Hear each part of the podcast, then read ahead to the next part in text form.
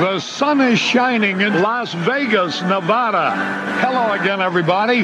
This is Harry Caray. That's the most asinine marketing I've ever heard of. Live. Bryant sends one to deep left, way back. It is gone. A three-run homer. In the entertainment capital of the world. Didn't matter what the count was. It's the TC Martin Show.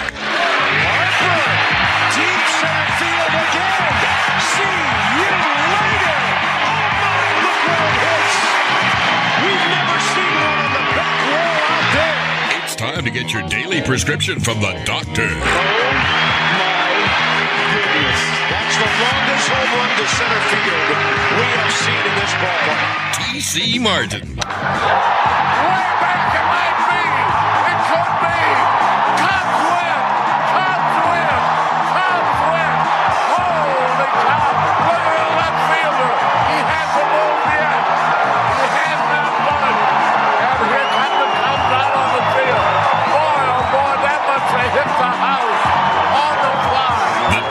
Is now in. TC Martin Show coming away live on a Friday, KSHP and 1400, 107.1 FM, and also streaming live on the World Wide Web at the TCMartinshow.com. Go to www.thetcmartinshow.com for show archives, content across the board, good times all around. Chris Winn, Bryan Feldman in for the doctor today. Why?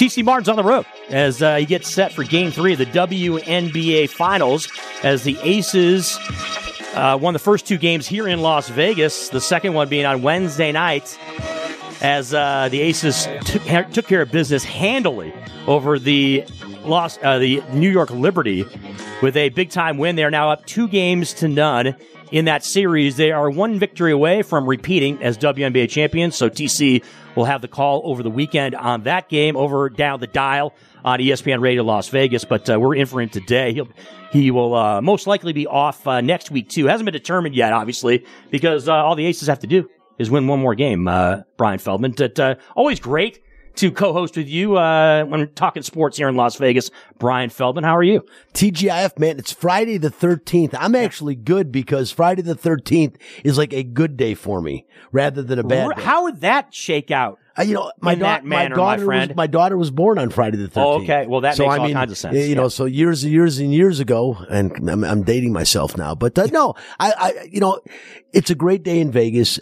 I, the more I think about it, I love hosting shows, by the way, but Right. driving over here again, I'm just thinking to myself, it is crazy Las Vegas right now. I mean, the last two professional teams we've had play was the Aces and then the Golden Knights. They both won championships. The Aces could win it again. So Vegas goes from no professional franchises to in one year, three in like a year and a half, Chris. It's pretty cool, man. The only thing is the Raiders are going to screw us because they're not going to win the Super Bowl. We're not- we're not talking And, about the uh, Raiders right yeah, now. but no, but I'm saying we're saying as a city, as, as a city of champions, Bryan Feldman. They're not. It's not. They're not. They're not holding up their. They're not holding up their end of the bargain. They're But not. it is still the NFL. They're so not cool going. They're not going to participate in the Super Bowl, but they are going to host it. That- so that I mean, true. I mean, how cool So is that? That makes up for it, right? Almost, It does. almost, Absolutely. Almost. I mean, we got F one coming here in a week. We've No got doubt. we've got Yeah. NASCAR going on this weekend. You know, it- eventually the A's going to be here. The Aviators. This is becoming. I don't want to say a sports mecca. That's a little bit overblown, Chris. I mean, we're getting a little ahead of ourselves, but it is definitely becoming a sports town. That we can say we've got the population now, and you know, considering you know years ago, no one ever thought there would be a, a sports team in Vegas simply because it's the gambling mecca of the world, and it was a big no-no forever. I mean, you've got players that are not in their prospective Hall of Fames because they were gamblers. So here we are in Vegas now, two major professional sports franchises. I want to give the Aces their due. Also another one, so you can say three, and then you've got uh, baseball right around the corner. And the funny thing is, the one that's not here or being talked about as much yet, the commissioner of the NBA, uh, by the way, Adam Silver probably likes Vegas more than any of the other commissioners, and they're not here yet. So you know it's a given that it's only a matter of time before we get an NBA franchise starting to talk Vegas as well. Yeah, and TC talked with Paul McKeskey earlier in the week. I talked to Paul yesterday on uh, Shap Show about this prospect of an NBA franchise coming here. And I got to be honest, Bryan, and uh, we can we can maybe uh, have a, have a comment on, or two on this.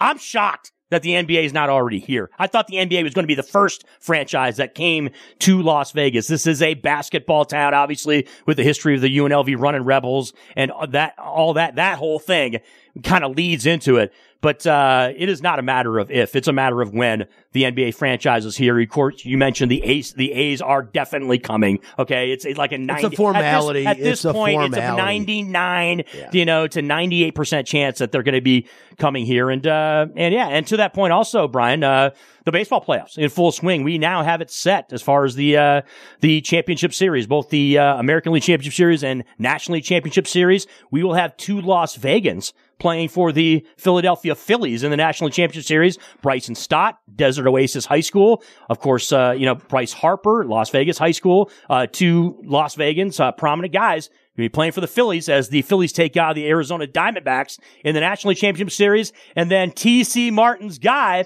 Dusty Baker, back in the American League Championship Series as the Houston Astros are set to take on the Texas Rangers as well, too. So, uh, baseball. How about swing. how about the X fifty one X? I believe was a Desert Oasis School. How about Paul Sewald pitching for the Arizona Diamondbacks? So in that series, you don't you don't only have the two guys from Philly. You got a couple guys for Arizona that are Vegas guys Mm-hmm. as well, man. So I am looking so forward to, and I, and I have been. I've been watching probably baseball more this postseason than I have in a long time. I, I don't watch baseball during the regular season. I'm not Mm-hmm. going to lie to you. Every now and again, I catch a game. Now, when the Tigers are prominent or at least um, on the on, on on the radar, which they closed this year in second place. They look the- decent. They the look American decent the year. Eh, eh, No, not not too far. I mean. Chris, I'm, I'm blown away. They won over 70 games or 68 games. I Yeah. mean, that's unbelievable considering, or 78 games. That's unbelievable considering that, uh, you know, this team, a lot of people had them slated for last place in the, A- in the AL Central. And yet here they are, uh, finishing in second behind the Minnesota Twins, who had a good showing. They finally won a playoff series after God knows how many years. And, uh, they actually, you know, gave Houston a little bit of a run for their money, splitting the, splitting the, the first two games and then, of course, bowing out. But, um, I like what I'm seeing. I love the underdog role. Everyone's a fan of the underdogs. If your team's not in it, typically you pull for an underdog. And you look at these matchups. I mean, Chris, everybody on the road, pretty much, other than, of course, Houston, mm-hmm. who always finds their way Yeah. in, mm-hmm. has won. I mean, and you're talking about the Atlanta Braves. Everyone's saying, I don't see anybody beating the Atlanta Braves in a five, let alone a seven game series. And yet the Atlanta Braves just got beat by last year's National League, uh, National League champs, uh, the Philadelphia Phillies. And then you look on the other side. I mean, I promise you, there is not a prognosticator an expert out there that picked the Arizona Diamondbacks over the Los Angeles Dodgers. But you know what? Right under the, right, right off the get go, Chris, Clayton Kershaw puts them under the gun. And, you know, I, I, I, I talked about it on my show on Sunday and Out of Line on Sunday morning, mm-hmm. and I'll talk about it again now. Clayton Kershaw is going to be in the Hall of Fame. Matter of fact, he will be a first ballot Hall of Famer. Absolutely. He is one of the best pitchers the law that's ever put on a Los Angeles Dodgers jersey, and yet he is absolutely, and I'm just going to say it flat out, not put any punches. He sucks in the postseason. It's just that simple. I mean, one postseason he played well in, and that was the year of the pandemic when they only had a 60 game regular season. Kershaw's always great in the middle of the campaign. You talk about mid July, he's pitching his best ball. He wears down, especially now that he gets older. The curveball used to be dominating not dominating anymore. He he could rely on that to help strike people out. That fastball is three to four miles an hour uh, per hour slower than it was before. He doesn't have the same juice. And when he wears down at the end of the season now, we really see what happens. And my God, that first game, uh, granted, all you got to do is get into Kershaw's melon because the first, I can't remember, he hit the fly ball out to left field and the guy dropped it mm-hmm. p- simply. And you saw Kershaw pound his glove, say a few superlatives to himself, and you knew, oh no, here it goes. And the floodgates open from that point forward. Six runs. He's off the mound in a third of an inning. Unbelievable, Chris. And I don't see it getting any better for Kershaw in the future as he gets older next year. I don't know what happens to him. That's a topic for another show. But the, but the position is Clayton Kershaw, man. I mean, would you say he's a Hall of Famer and yet disappointing career? I mean, do you say that? How do you, how do you put in perspective when this guy in the It, postseason? it, it, I, I- you know what it reminds me of, Bryan? It kind of kind of goes down the lines of Mike Trout, right? I think about Mike Trout in that what could have been if he actually went to a franchise that had success in the postseason, right? Mike Trout going to go down as one of the greatest players of all time. Without question, is going to be again like Clayton Kershaw, a first ballot Hall of Famer. Well, his team's got to get in the postseason. Yeah, but but, but twice. postseason success, there's been none. There's been absolutely none, right? You think about the Angels and postseason success, you're going back to 2002, obviously, right? Against the Giants. So I, I, I kind of think of it along the same lines as him as far as an everyday player, right? As opposed to a pitcher. To your point, Bryan, that you brought up though, about the Houston Astros, right? The only division winner to advance. Baseball fans and talking heads in baseball and those of us in the sports media very surprised that teams like the Atlanta Braves, like the Baltimore Orioles, are still not in the postseason. And Bryan, this leads to the debate, I'll call it, or the kind of beef that people have with baseball and how they conduct their playoffs now, man. Because you think about it, it kind of uh, makes the 162 game season not seem like or mean a whole much, a whole lot when you got the teams that are the worst teams that are in the playoffs advancing in the playoffs and the teams that were, you know, electrifying and solid throughout the entire regular season, you know, now knocked out and, and going home and making tea times, brother, you know? So, uh, d- does there lead any credence to that, Bryan Feldman? When you think about, uh, you know, hey, it's a, uh, it's, you know, it's a long regular season and now you got, uh, you know, teams that were, uh, that, uh, I want, I don't want to say snuck into the postseason, but they were not the better teams in the postseason advancing. It's always been, in my opinion, baseball's always been too long of a season. I, I sarcastically say I didn't watch any games. Of course, I've watched a couple of games this summer, but there's so many games. Every year I watch opening day. I love the Midsummer Classic. It's the best all-star competition of any of the four major sports by, by far. And I watch the postseason. And I'm happy that the postseason now consists of more teams. I used to think it was so unfair to play 162 games, two teams from each league get in, and then it's a five game series in the playoffs and a seven game series in the World Series. I always thought that was ridiculous. I'm glad they have stepped it up. But yeah, Chris, this is shocking. I mean, it's really shocking when you look at the top five seeds throughout the season. You have three teams that won over 100 games. Let me tell you something. You know how hard it is to win 100 games in a regular season, in a 162 game season? Ridiculous. Atlanta Braves, 104 and 58, gone in the first round. As a matter of fact, as Chris just mentioned, this team literally had not lost, had not lost back to back games at home all season. They had never been shut out all season. And in game one, they were shut out in the playoffs. That's unbelievable considering their, their battery, both pitching and hitting. So what, what, I mean, just an absolutely, du- people consider them a juggernaut. There's no way the Braves aren't winning. Then you look at the Orioles.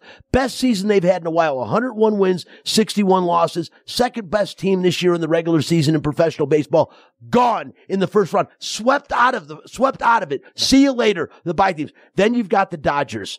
A lot of people around here, big time Dodgers fans. You can't really say anything bad about the Dodgers or people look at you funny. I mean, cause it's, it's, it's almost a Dodgers town here when I'm realizing when it comes to baseball. Dodgers bounced in the first round. One of the biggest salaries in Major League Baseball bounced in the first round. They go out and get guys like Mookie Betts, like Freddie Freeman to come and shore this team up and make them great. And they were. Freddie Freeman had an unbelievable Major League season, MVP style end season, but yet bounced in the first round. And then you look down, wild card teams. Tampa Bay Rays, 99 wins, 63 losses. Can't get out of the wild card round in the three games. And then the Milwaukee Brewers, 92 and 70. Another team, home field advantage, bounced in the first round. Mm-hmm. You got to go down. It's funny. The record, the record to have this year was 90 wins, 72 losses. All three teams with 90 wins and 72 losses got in, are, are right now still alive in their championship, league championship series. The Houston Astros, Philadelphia Phillies, and Texas Rangers. And then the last team to qualify for the Major League Baseball playoffs. My kind of team favorite right now, the Arizona Diamondbacks. Finally in Arizona, they have something to get excited about again. And let me tell you something. This team might have been the last team to qualify, Chris, for the postseason, but the Arizona Diamondbacks, I would strongly suggest not sleeping on this bunch, this bunch, or they will just flat out beat you. Okay, Bryan. Uh, there's four teams left in the playoffs. Of course, three of those teams have won World Series titles. When you talk about the Arizona Diamondbacks, that magical run back in 2001, obviously the, Phil- the Philadelphia Phillies have had multiple World Series titles. Uh, w- most recently in the World Series last year, right, with that nice run uh, where it came to a close. Obviously, the Astros have won World Just Series to talk about as that. well. Uh, I'm kind of, I, I gotta say, Bryan Feldman, I'm kind of in the camp leaning on The Strangers. These Texas Rangers, man. I love seeing the story as a, as a guy who doesn't have the dog in the fight anymore because we're both Detroit Tigers, you know, old English D guys here in studio for TC. I am, I want to see the Texas Rangers pull that out. We saw them on the cusp there in the mid 2010s. They had, you know, quality teams there that just could not get over the hump, right? You, you saw this Texas Rangers team come down the stretch. It was, if it was, it was kind of touch and go, iffy, if this team was going to make the playoffs, right? Because of, uh, the logjam that was the American League West as well as the American League playoff setup. But uh, they, you know, the, the acquisition of Max Scherzer, you know, they brought in some, you know, big time free agents and, and Seager and some others there with the Texas Rangers.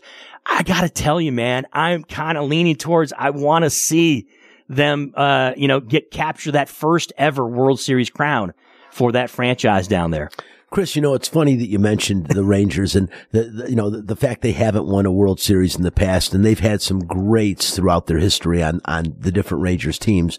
But, um, this team and, and, and especially the way they got into the postseason, they pretty much had the division locked up forever. They did. They had the division. And then all of a sudden at the very end, Houston slides in there. Texas goes on a little skid in the last weekend and Houston slides in and grabs the division. And now I'm wondering, you know, is, is, uh, is, is that the best division in baseball? Yeah. I mean, because you got the two teams that are both in the ALCS now, but I like the Rangers a lot. But the, what I was saying is you talked about the team and you mentioned Corey Seager as one of the free agents that got to bring it.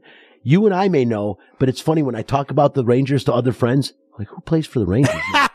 who's, on that team? And You I can play the game of, uh, can you name their, their starting rotation? even and baseball can't name maybe two? baseball enthusiasts know Corey Seager's on that team. Right. A couple people because he's got a unique name and he's a pretty damn good defensive third baseman. Josh Jung, a lot of people might know him a little bit. Mm-hmm. Yeah. But you've got some other great guys. Marcus Semien, hell of a baseball player, one of the better second basemen in the in, in in probably the American League. You know, uh, Garver. I mean, he comes in and DHs. This guy can knock the cover off the ball. And how about Adolis Garcia? Uh, another name that people aren't talking about. But the point is, these are names we haven't heard of. But people, guess what? You're about to. Hey, listen, I just wanted to say, give us a call, 702-221-7283, mm-hmm. right?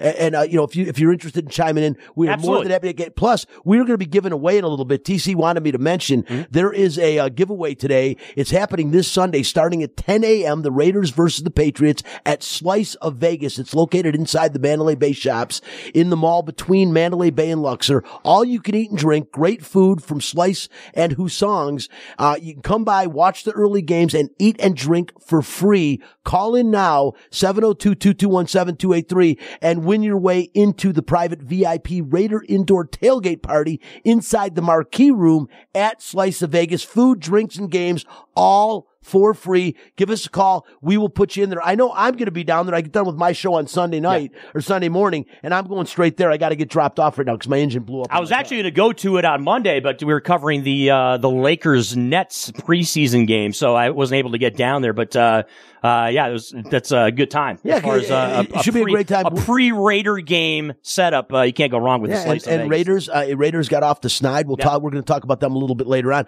But back to this, Chris. Yeah. Um, you know, when you look at it, and, and again, when I try to slice everything up in Major League Baseball, and you can argue with me if you want about it. Not you. I know uh, we probably have similar feeling.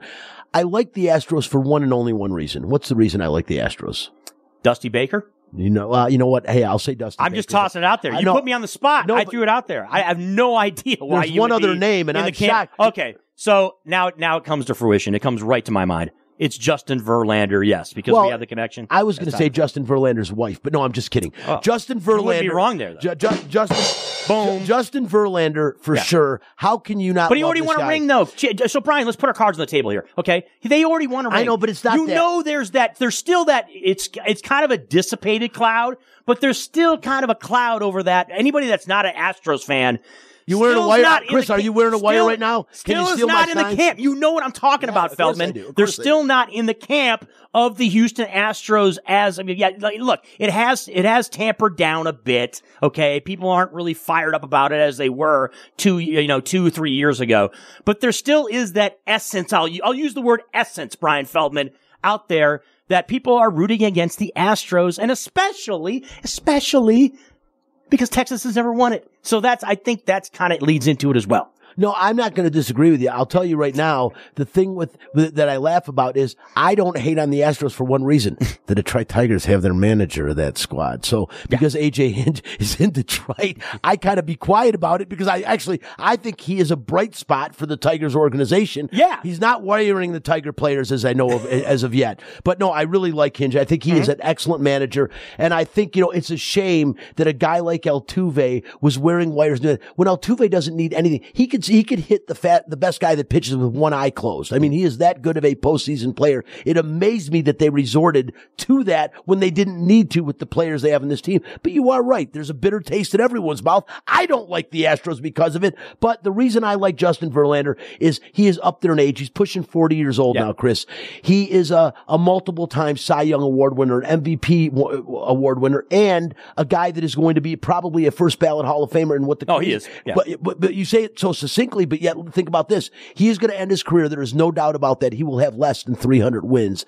That used to be Doesn't a matter. benchmark. Yeah. but it's Doesn't not because in the day and age with all these specialty pitchers and stuff, you're lucky if you can stay in a game for six and a half innings. So so I get it. But that's what I love about it. Justin Verlander, plus, like I said, Kate Hudson. I mean, how can you not love that for God's sakes?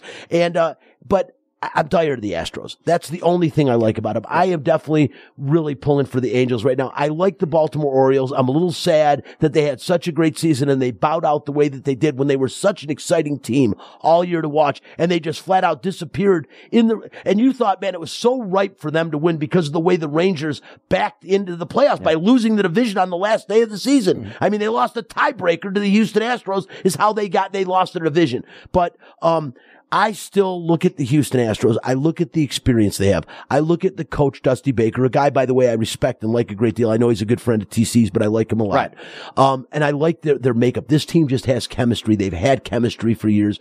And like I said, that little guy, Jose, Jose Altuve, is one of the best postseason players in, in modern, in modern times. I Yeah, he and, and if, if we're talking reality, we're talking about facts. Okay, this Houston Astros team, especially from an off, Bregman, I when you look at when you look at their offensive lineup, right, Bryan? You're talking about a team when they're clicking on all cylinders. It's as good as any in baseball Mm-hmm. offensively. This is a team that's going to be very difficult for that uh, for that Texas Rangers pitching staff to No deal doubt. with. So right now, you're looking at the Astros, and uh, I don't have the numbers in front of me, but I expect the Astros are probably a short favorite to win Well, that series They are The over Texas. The Astros, I believe. You know, it's Yeah. funny um, that that Philadelphia, I believe, is was like favored to win the World Series now, which was just kind of humorous that I thought. But I, the Astros are still a team that people are going to be fear, Chris. They're going to be worried about them. This team shows up in the postseason every single year, and they're a team that makes a run, and that's what ends up happening. I like them to win the World Series. As far as if I had to predict, I would say I like them to win the World Series. Sorry, TC. Sorry, Dusty. I don't want them to win the World Series.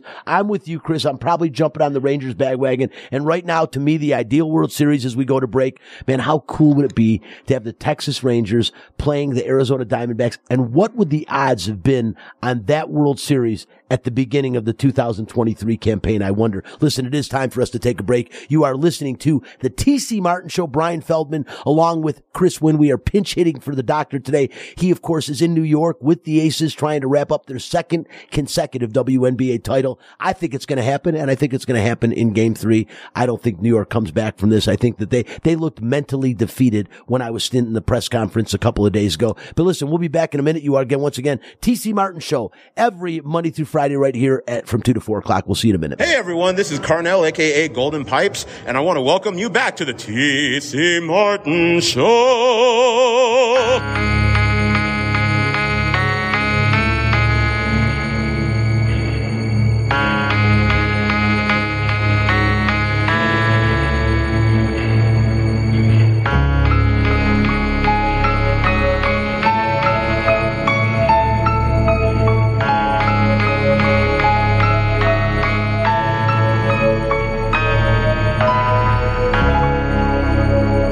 TC Martin Show coming away live on a Friday. The 13th. Numchuck always looking out for our Detroit guys, Chris Winn and Bryan Feldman. In for the doctor today, who's on the road in the Big Apple. And we'll be doing game three of the WNBA Finals over the weekend. By the way, TC will be joining the show at the 3 o'clock hour to talk uh, a little preview action of Aces Liberty. Also in the 3 o'clock hour, Dave Goucher is going to join us voice of the Vegas Golden Knights, who have back-to-back four-to-one victories to start the season. First in the season opener against Seattle, then they knock off the San Jose Sharks. he's the face. Wouldn't Dan D'Uva be the voice and Dave Dan D'Uva's Goucher the voice. face? Dave Goucher, the TV voice of Scripps The Sports now, formerly of AT&T Sportsnet, now Scripps Sports. So, yeah, but they're both, but, but Feldman, they're both voices, right? Basically. And uh, a lot of great stories from both Dan D'Uva as well as Dave Goucher. So Dave will join us in the three o'clock hour as well too to break down all things VGK as they get set for uh, a weekend game tomorrow night here at T-Mobile Arena. Got a chance to break down some of the Major League Baseball playoffs in the first segment. Now get a chance to talk uh, Little Raiders as uh, they hosted the Green Bay Packers on Monday. Get the win, snap that losing streak, Bryan Feldman. And uh, you were there, covering the game in person for Monday Night Football. Quite a spectacle there, right? For Monday Night Football, got a chance to see, uh, you know, Jack Eichel and the VGKers Yeah. there uh, getting honored at halftime. I saw the halftime interview, Jack Eichel, by the way, too, with the Stanley Cup up there. That's uh, that was, dude. Jack Eichel's just great at that kind of stuff. I mean, that's just kind of his his uh, his uh, window is uh, getting a chance to kind of promote uh, and be uh, the face of that team. So that was great to see that. But uh, you got a chance to uh, to talk to one of the prominent members of the uh, Las Vegas Raiders. Yeah, you know, Monday Night Football at Allegiant Stadium. There's nothing like uh, Monday Night Football in general. You know, one of the what, absolutely an icon in American sports since the '70s, and um, you know. Allegiant Stadium, if you live in Las Vegas and you haven't at least gotten out there and checked it out, been to a concert or something, it is absolutely an architectural, uh, just, Marvel. just marvel. It really is. I mean, it is one of the nicest stadiums. And, you know, the only thing that bothers me about Allegiant Stadium is they made it retractable on the side where it opens up to the strip and the highway. And yet they've never opened it. I'm starting to wonder if that's a bunch of crap or if it really opens because I'll tell you what, that first Monday, that first game against the Steelers, it was beautiful outside. And I was amazed. It's like if you're ever going to open that to the outside, there's not wind out there. It's not going to affect the game. Open the damn thing. We all want to see it. What does it look like open? Hopefully one day they will. Maybe if I keep complaining about it on, on radio shows, they'll open the damn thing up. But no, Chris, it was really cool. And the atmosphere, the, the- another thing that's bothersome, and we've seen it at night's game, is if I would have closed my eyes maybe four or five times during the day, I would have thought I was in Green Bay, except for the weather. Uh, that bothers me. Yeah. It bothers me that so many people from other teams come in and a lot of people that own Raiders tickets are selling them to Green Bay fans. Now you can't stop that. That, that's just part of the way that it is. But the bothersome is, is that's telling the Raiders, we're not interested in your product. You guys aren't good enough for us to be interested. So a lot of people sell their tickets. Well, I'll bounce this off you though, Feldman. There is, there is. I will say this: it was the first game ever that the Packers have played here. So there's going to be that element, right, for the first four, five, six years. In some cases, eight years, right? Because our team, Bryan, the Detroit Lions, will not be here. We have Our not Detroit yet. Lions fan, You know what I'm saying, though, and, and I know it, all, all the listeners out there are like it all comes back to Detroit for you guys, eh? No, Always. I'm trying to make a point here. The Packers it was the first time ever the Green Bay Packers have played in Las Vegas. No, Chris- So that so I'll I'll I'll give them a pass, I guess, a little bit in this game. That it, that that that was a reason why it was probably 60-40 Green Bay Packer fans to to Raider fans. I would say more like 65, 35. It was, it, it was loud. But Chris, my, the, my point is Mm-hmm. Detroit Lions fans, okay, right now we're happy. A lot of people are celebrating out there prematurely, but, but hey, I will say this about the Detroit Lions, and I'm sorry if I'm going down that road again. Cumulatively, this is the best Detroit Lions fan I have seen in my lifetime to this point. Team, And that's yeah. crazy. Now, have they had better players? Of course. This team does not have a Barry Sanders. This team does not have a Calvin Johnson, but they have very comparable skilled players in skilled positions and the best offensive line I think I've ever seen for the Lions. I know they had a really good one back in 91, back when they had Lomas Brown and Kevin Glover and Eric Andolsek. They were really good. Okay. But this offensive line has the potential to be great. Penei Sewell might be, Chris, one of the greatest offensive linemen I've ever seen. And he's only in what his third season in the NFL. It scares me to think of the upside of this team. But my point is on the Lions and the Packers. The Packers fans, yes, it's the first time they're in Allegiant Stadium. Yes, we're good fans. Yeah. What are you coming here for? You guys aren't going to do crap this year. The Lions fans, if we were lousy, we wouldn't come to here to watch the game. We would, we might come to Vegas, but we're going to be out doing things. We're not going to waste our time at the stadium watching a garbage football team. And I'm sorry, Green Bay, garbage. Eh, that might be a little bit harsh, But me not you- really. But not really let me- this year. Let me tell you something. Let me tell you something. if you the something. Detroit No, Lions do not. not. win the NFC North Division this year, Chris, it will be my biggest heartbreak to date because there is absolutely no excuse. This team should not only not win their division, and I don't care who they play in the playoffs, they should win a playoff game this season. Let me tell you something, Bryan Feldman, as someone who's looked at sometimes as a mush and sometimes as a fade handicapper and, and as a Detroit Lions fan, right? So I have my opinions, right? When it comes to the Lions, I can confidently say soundly and quietly and normal. Detroit's going to win the division. The Lions are going to win the division. They're the best team in the division. Their schedule lines up well for them. They are a quality football team, as you pointed out, for all those reasons. But circling back to this game between the Raiders Yeah. and the Packers, how sweet is it, Bryan Feldman, as being fans of the Honolulu Blue and Silver, to see Green Bay lose? It's just oh, awesome. That, that's part of the reason you go to the game. It was, you know, Yeah. it scared me for a minute, you know, as, as, as the Raiders toyed with them. Um, it was nice to see Jimmy G and these guys get a Mm-hmm. win. It was nice to go in the locker room and see it, just a half a smile on Josh Jacobs' face because they have been pretty bitter this year and ju- it's just been justifiable, their bitterness. Um, I think the team has been mishandled by the coaching staff. I think that, that they have mismanaged the clock. Now, Spencer argued with me, and Spencer is a much bigger Raiders fan, and he is a walking Raiders encyclopedia. And the Wiz argued with me that mm-hmm. he he thinks I'm being a little bit harsh on Josh McDaniel. I'll say the jury's out. I don't think he should be fired this year yet. I think he should be given this season. But the bottom line is, I need to see this team improving. I need to see them coached right. I need to see them making right decision, not calling timeouts at inopportune times, and 100% not making stupid plays and being aggressive enough. Because again, the worst coaching t- decision I have seen this year, and I've probably watched maybe 20 games of football with what I've recorded so far. The worst coaching ch- decision by far was when, when they, the, they were in the, the, what, what game was it? The, uh, the Pittsburgh game. The Pittsburgh game Pittsburgh where game. the call on Fourth fourth, down. yes. First of all, they got a first down. They got a reprieve and they got to move the ball up. They were inside of the 10 yard line. It was fourth down and they were eight points down and there was about less than three minutes to go in the football game.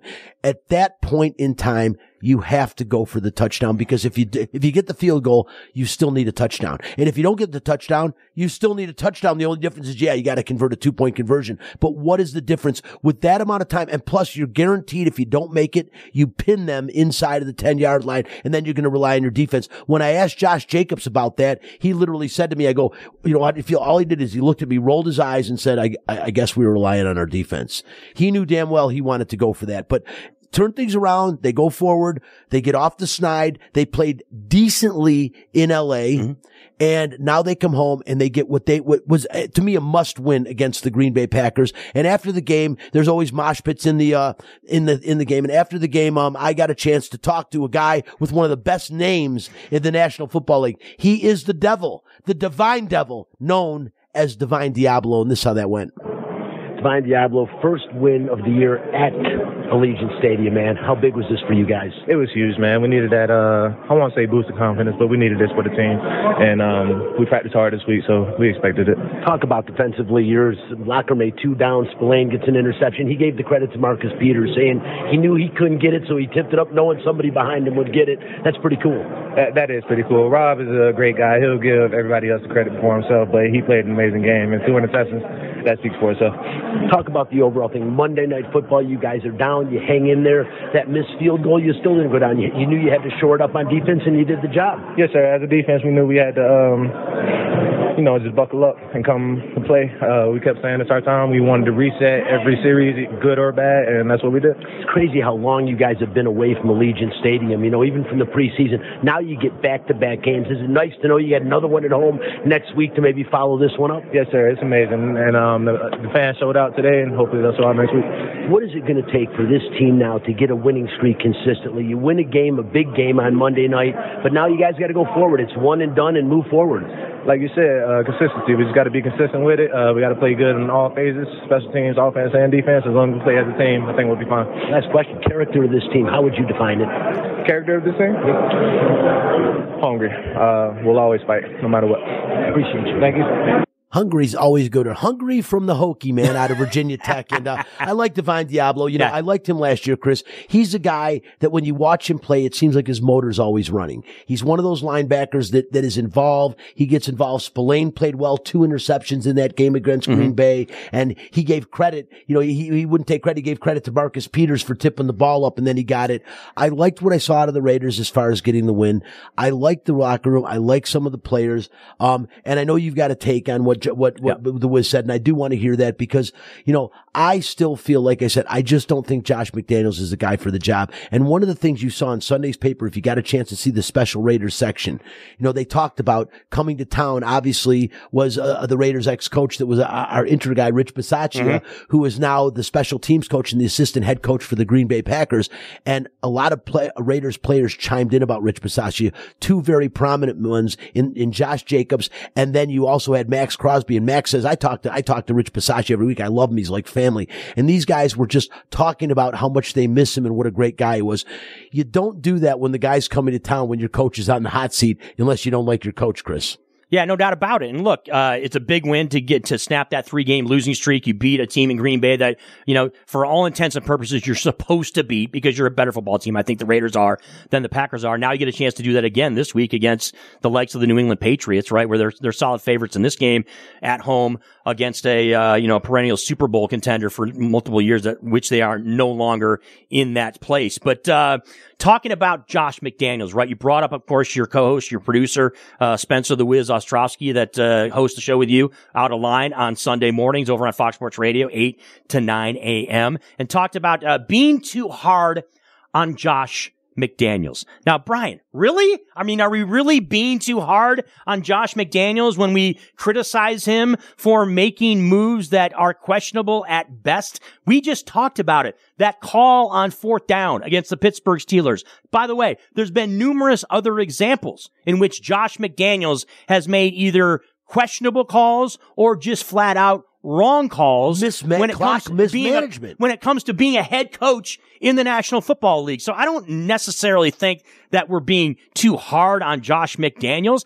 This is supposed to be the guy's bread and butter is offensive football in the NFL. This is what he's supposed to be good at. And we, we can, we can highlight numerous times, Bryan Feldman, in which Josh McDaniels has, has uh, either failed or has screwed up opportunities from an offensive standpoint where they have underachieved as a football team offensively, right? Where you're supposed, you're, you have one of the best running backs in football in Josh Jacobs, right? You have arguably the best wide receiver in Davante Adams. You have a guy that was a pro bowler in Hunter Renfrow who up until about two games ago was pretty much MIA in the game plan and didn't even show up. And, uh, you know, look, you could argue that, you know, uh, obviously you had a quarterback in the for the Green Bay Packers who had three interceptions in the game. Like, look, one of them was tipped, whatever. And uh, you, you brought up Robert Spillane, by the way, uh, Western Michigan Bronco. Just a, just a heads up.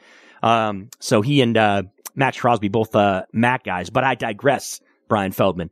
Uh, you could argue the defense won that football game for them last week, not their offense, right? They won the game 17 to 14, but it wasn't like the offense was ultra explosive. Nobody's looking at Jimmy Garoppolo right now and saying, "Oh my God, this guy's lighting the world on fire." With, with offensive stats. So to circle back, I mean, Josh McDaniels, I think a lot of the criticism is absolutely justified when it comes to him as a head coach in this league. We saw what happened to Denver. We don't need to reiterate over that and we see what's happened here in Vegas. And yes, it's it's been a relatively short period of time, but it's still, I think, uh, fair game to criticize him when it comes to his coaching decisions as the head coach of the Las Vegas Raiders. We all know Bill Belichick's disciples do not do that well. They're not out there writing any kind of New Testaments, okay? His disciples kind of Right. fail. And Josh McDaniels is one of Bill Belichick's disciples. And matter of fact, ironically, uh, Bill Belichick will be in town this weekend. I'll get to go to one of his press conferences where he talks about like this. Did you understand what I said? That's listening to Bill Belichick. We're on to Las Vegas. We're moving on to Las Vegas. We're, we're, we're done with this. Yes. I, I, I, I told you already. I mean, that's, but, but the bottom line is Yeah. Bill Belichick, you know, people are going to tell you he's the GOAT in coaching, and I'm not going to argue with that at all. This guy has been unprecedented. Granted, Tom Brady had a lot to do with that, but so did the defenses that this guy has coached over his career. When you've heard guys like Rex Ryan, uh, and, and he might not be the perfect example. Maybe Bill Parcells is better, but say things like Bill Belichick is the best defensive mind they've ever seen. And by the way, uh, a guy like Bill Parcells is very, was very cozy for a long time with Buddy Ryan. And mm-hmm. Buddy Ryan, arguably one of the best defensive minds ever, came up with that unbelievable 86 defense mm-hmm. with the, with the Chicago Bears. So, the fact that people say that about Bill Belichick that I respect tremendously tells you what kind of coach he is. But as far as Josh McDaniels goes, Chris, you're 100% right. This guy does deserve to be on the hot seat. There are so many times when you see him on the sidelines or even in the press conferences after the games and he's staring off into space like the old proverbial deer in headlights. And I don't want to say he's a bad coach. I want to say the jury's still out. And yes, I believe he deserves the rest of the season, but I need to see this team more cohesive by the end of the season. I need this team to properly be using their timeouts. I need to see this team maybe with a tad more aggressiveness at times and maybe a tad less aggressiveness at other times. That's what a good coach does. He does all the things I just mentioned. When you're, and when you're talking about this team right now, even talking about the quarterback situation, he went all in on Jimmy Garoppolo when he shipped Derek Carr off to New Orleans. Mm-hmm. Jimmy Garoppolo was his guy. Well, you know, you're banking on a guy that throughout his career has thrown some very inopportune interceptions. Jimmy G is usually good for one of those a game. That's what you're going to get with Jimmy Key. But then I ask you, Chris, you know, in, in the, in the, um, in the game against Pittsburgh, we knew Jimmy Garoppolo wasn't going to play. He was in concussion protocol. Everyone thought, uh, you know, that, that it was going to be Brian Hoyer. I mean, Right. he's the backup. He's a, he's also a Josh McDaniel guy that Josh McDaniel got to work with when he was in New England with Jimmy Garoppolo. The two of those guys are friends, and yet he goes down to Aidan O'Connell, who had a very nice preseason for the Raiders. Earned himself a spot on the team, not even on the practice squad. This guy dresses every week. So usually you'll see the third quarterback on the practice squad. They put him down. They, they, he's on the sidelines. But is Aidan O'Connell, Chris, a guy that you see morphing into a future quarterback that's going to be a perennial starter for the Las Vegas Raiders? Or do you think he's more or less a third teamer that at best is a stopgap and they still maybe need to start thinking about who is going to be the future of this team? I know it's very early. We don't have a good sample size, but I saw him put the ball on the ground three times against Pittsburgh in a bad way. Granted, it's his first game and he was thrown to the wolves and everything like that. But then I look, I look across the bay, uh, to the west, to the northwest of us, and I see a guy named Brock Purdy, who, yes, he has a better offensive line. Yes, he might have the best skill position players around him in the National Football League, but still, Brock Purdy was thrown into the fire as Mr. Irrelevant Mr. Irrelevant and makes great decisions right off the get go, left and right. Is Aidan is Aidan uh, O'Connell one of those guys? Well, here's my answer.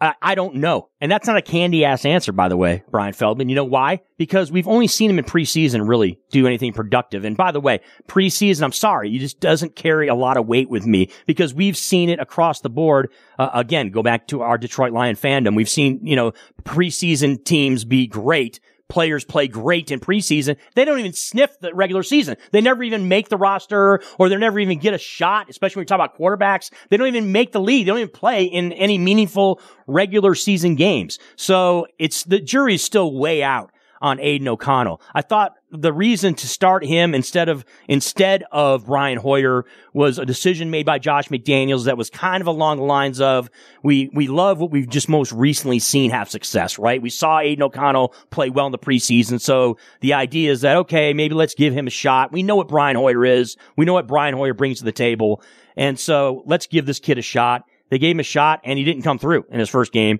And so, uh, again, we just don't know yet what's going to happen. With respect to this Raider team, though, Bryan, um, they we're we're gonna the rubber's gonna meet the road because you're gonna see them play the they're gonna they're they're a short favorite against the Patriots coming up this week. They're a three point favorite in this game. You could argue in four of the next five games they're going to be favorite. I mean, not you cannot argue that is the case. Uh, they haven't put up a line yet for that Jets game after uh, the Giants game where they play back to back New York teams, but they're favored in this game against the Patriots. They're favored in Chicago next week against the Bears, a short favorite, one point favorite in that game. Uh, they are dogs on Monday night against our Detroit Lions, where they, uh, are six and a half point dogs in that one on the consensus line. And then they're favorites against the Giants back here at Allegiant Stadium, and then uh, the Jets game's still off the board, and then they're they're big dogs against the Dolphins. The point being is that they should they should win four out of the five next games. They should. They're better a football team than all these teams are playing that they're favored over. Uh, I don't think they're winning the Detroit game, but the point, my point is, is that um, you, you know, you got to win these games that you're supposed to win. They win four and of the next especially five, if, Chris. if you want to be Josh McDaniels, you want to be the coach that's the coach that maybe could be going places here in Vegas as a head coach in the NFL. You got to go four and one in these next five games, uh, just because of the schedule and just because of the expectations you have as a coach here in Vegas. Yeah, I would say that, Chris. I, I the, the, you look at the next, the next, the next handful of games, Mm-hmm. and they are completely all winnable. And as you said, the Raiders should be favored in all of them. Talking about Aidan O'Connell, what does he mean to this team? What's he going to be? Well, eh, put it this way: he left Purdue. Purdue is hosting Ohio State. Now, Mm-hmm. Ohio State's a much better game than Purdue, but they're almost twenty point underdogs at home. If you're, I promise you, if Aiden O'Connell was still with Purdue, they would be maybe about a six and a half to a seven point underdog at home. That's the difference that he makes. I mean, he was a great college quarterback. I, I don't know, and I, and I agree the jury is still out on him. Um, as far as this team goes and winning four of the next five games, like you said, in theory they should. I don't see that happening. I could even see them winning only two of the next five games because they're a team now that finds a way to do the wrong thing. Now they didn't against the, the, the- we, we got to see them play well Monday night against Green Bay, but I saw them lay an egg at the most inter- inopportune time against a Pittsburgh team that had just been throttled the week before. Now they might have been a little bit motivated, but Vegas should have played better in that game, and they should have won the game. They had the opportunity to play Pitts, to, to win and win, beat Pittsburgh, and they didn't. Well- so Yeah, let me take a deeper dive though as far as that Green Bay Vegas game. I mentioned earlier in the show, they had three interceptions in the game, the Raiders, right? Still only won the game by four points. And oh, by the way, the Packers had a chance to, to win the game at the end of the game. So again, we shouldn't be sitting back. If you're not all, you know, deep into Raider Nation, if you're not silver and black through and through, if you're not a Raider fan like you and I are not, we're not Raider fans necessarily. We can take a step back and take a look at it objectively, right? And have an opinion.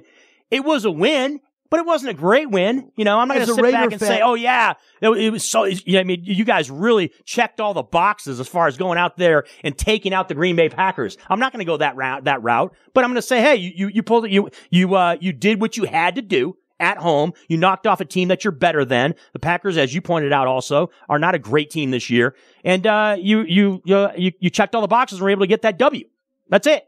Yeah, if I'm a Raider fan, you know, Chris, right now, if I'm a Raider fan and I'm also a nail biter, I'm down to the nubs. Okay. Mm-hmm. I'm, I'm worried. Okay. It's just that simple. I'm biting a lot. I'm worried. This is not a team that I, I, but again, I didn't have a lot of expectations for this team preseason. So that, that, it doesn't surprise me mm-hmm. that they're, they're where they're at right now. Can they win four of the next five? The schedule says yes, they could and they should. I don't think they will. The last thing about the Raiders before he left, you mentioned a guy a little bit ago that for a couple of years, he was definitely, I would say, in the top five of slot wide receivers in the National Football League and Hunter Renfrow. Hell of a player out of Clemson. And this guy is just, when you say a possession receiver, you know, the guys that you think of like him are like a Julian Edelman, a Wes Welker. That is the mold of a Hunter Renfrow.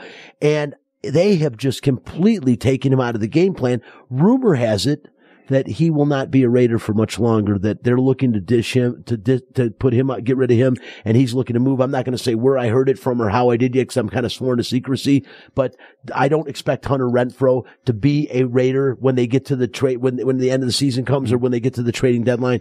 But I got the question is why, Chris? I mean, I understand Davante Adams, as you said, arguably the best. I would say when he's healthy, Justin Jefferson's the best receiver in football right now, but Davante Adams is in the discussion for sure.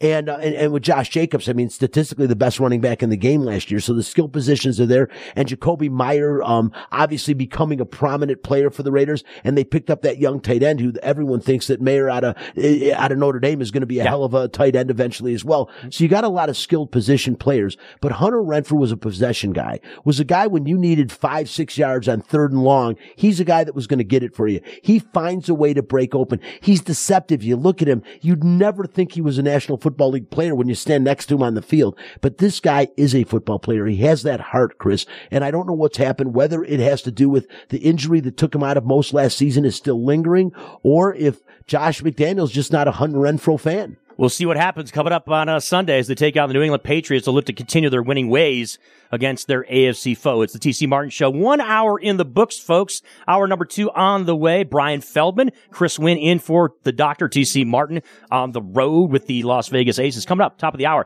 Dave Goucher is going to join us. Play by play voice, announcer, television guy with Scripps Sports, formerly of uh, AT&T Sportsnet, as the uh, Vegas Golden Knights, solid start to the season, 2 0 on the year. The defending Stanley Cup champions looking to continue their success. Also, TC Martin will be joining us at the bottom of the hour. Talk some aces, preview some WNBA. How about a little turn Bryan the page Feldman. by by uh, the guy, the, the name that I gave him, the Chuck I Monster. you know what? I was How- in, how- I was all in my groove, and I wasn't even listening to Bob Seger. You gotta love it. going on, this man. is awesome. Going all Detroit. Numchuck looking out for the Detroit guys here on a Friday on the TC Martin Show, Feldman. You gotta love it, right? the road again. Yeah, TC Martin will join us again, as I said at the bottom of the hour. Also, our best bets coming up. You can hear what Feldman, what he's picking as far as college picks, pro picks, and C wins as well. If you want to go opposite, which I'm sure a lot of you out there, especially you sports bettors, probably going to do. You're going to you're going to fade. If you listen to picks. pushing the limits, you're going to bet the other way. Exactly right.